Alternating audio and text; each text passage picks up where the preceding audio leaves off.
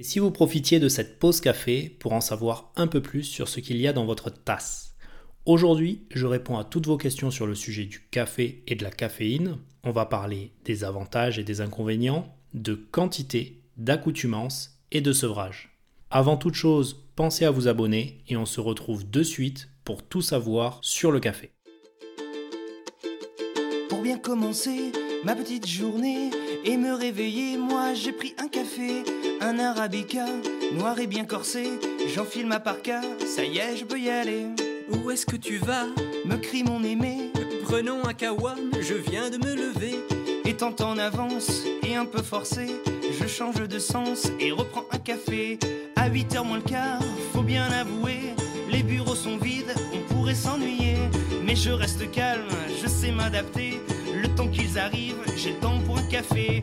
La journée s'emballe, tout le monde peut bosser, au moins jusqu'à l'heure de la pause café. Ma secrétaire entre. Fort comme vous l'aimez.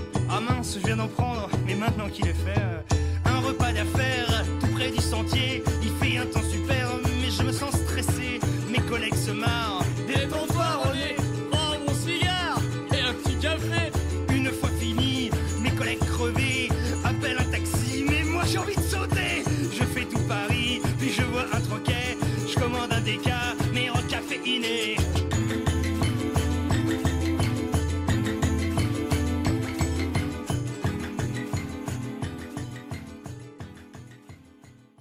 Salut à tous et bienvenue sur ce nouvel épisode.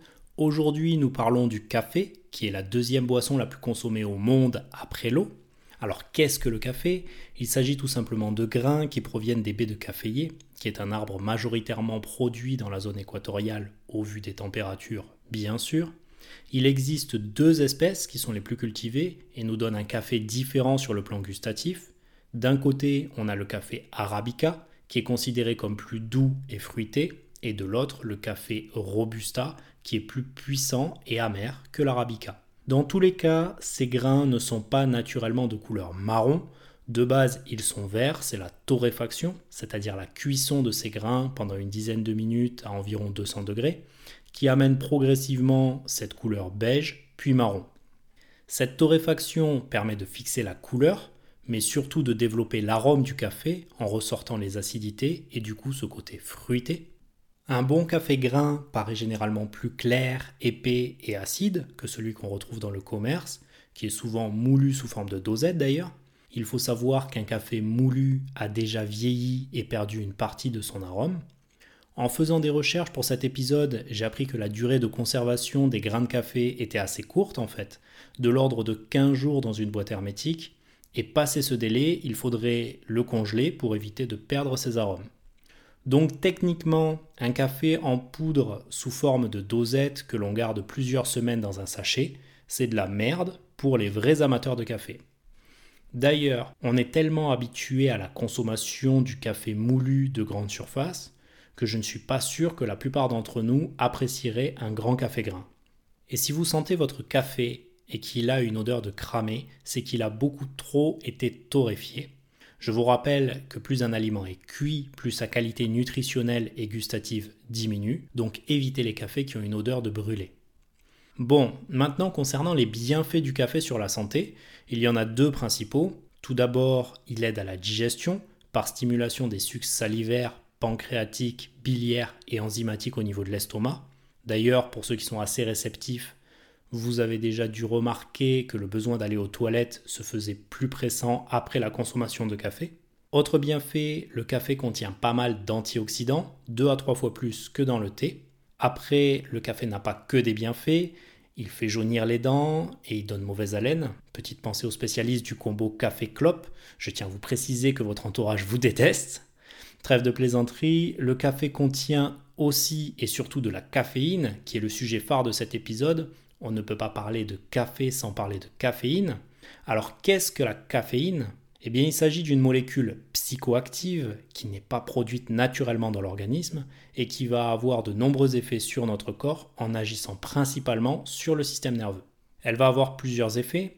Tout d'abord, la caféine ayant une structure proche de l'adénosine, elle se fixe sur les récepteurs à adénosine, qui est un neurotransmetteur produit par le corps suite à un stress métabolique et qui a pour effet de diminuer l'activité cérébrale. C'est donc l'accumulation d'adénosine qui nous fait ressentir la fatigue. C'est la raison pour laquelle la caféine est considérée comme un psychostimulant, car si elle bloque les récepteurs d'adénosine, elle bloque de fait l'inhibition représentée par la fatigue, c'est donc réellement un produit dopant du système nerveux. Autre effet de la caféine, elle aide à la sécrétion d'adrénaline, soit une hormone impactant l'augmentation du rythme cardiaque et de la pression artérielle, ainsi que de la dopamine, qui est un neurotransmetteur du plaisir, qui diminue la sensation de fatigue et augmente les capacités intellectuelles. Quand je parle de capacité intellectuelle, j'entends la vivacité d'esprit, ça n'impactera en aucun cas l'intelligence ou la culture d'un individu. Et concernant l'augmentation du rythme cardiaque par la sécrétion d'adrénaline, cela aura pour effet d'augmenter votre métabolisme basal, soit l'énergie que votre corps dépense au repos, de l'ordre de 16% pendant les deux heures qui suivent une ingestion de 100 mg de caféine, soit l'équivalent d'une bonne tasse de café d'un peu plus de 150 ml. D'ailleurs, sachez que c'est l'eau qui permet de libérer la caféine, il vaudra donc mieux boire un café allongé qu'un expresso. Voilà pour les avantages. Maintenant, comme vous vous en doutez, il ne peut y avoir que des atouts sans contrepartie. Alors je vais vous parler des inconvénients. Déjà, si on parle de performance sportive, un produit qui augmente le rythme cardiaque et la dépense énergétique sera à éviter le plus possible pour des sportifs d'endurance qui vont devoir économiser leurs ressources. Autre élément, la caféine a un effet diurétique, c'est-à-dire qu'elle fait uriner, donc déshydrate l'organisme. Maintenant, on va parler des effets les plus détestés par la majorité des consommateurs, qui est l'impact sur le sommeil. Comme on l'a vu tout à l'heure dans les avantages, la caféine augmente la vigilance et inhibe la fatigue, sauf que ce n'est pas l'effet recherché quand on souhaite dormir. Alors bien sûr, nous ne sommes pas tous aussi réceptifs à ces effets. Certains ne peuvent pas boire de café l'après-midi sous peine de faire la chouette toute la nuit, et d'autres peuvent en boire après le dîner sans pour autant avoir du mal à trouver le sommeil. Alors pour comprendre tout ça, il faut que je vous parle de la durée d'effet de la caféine dans notre organisme.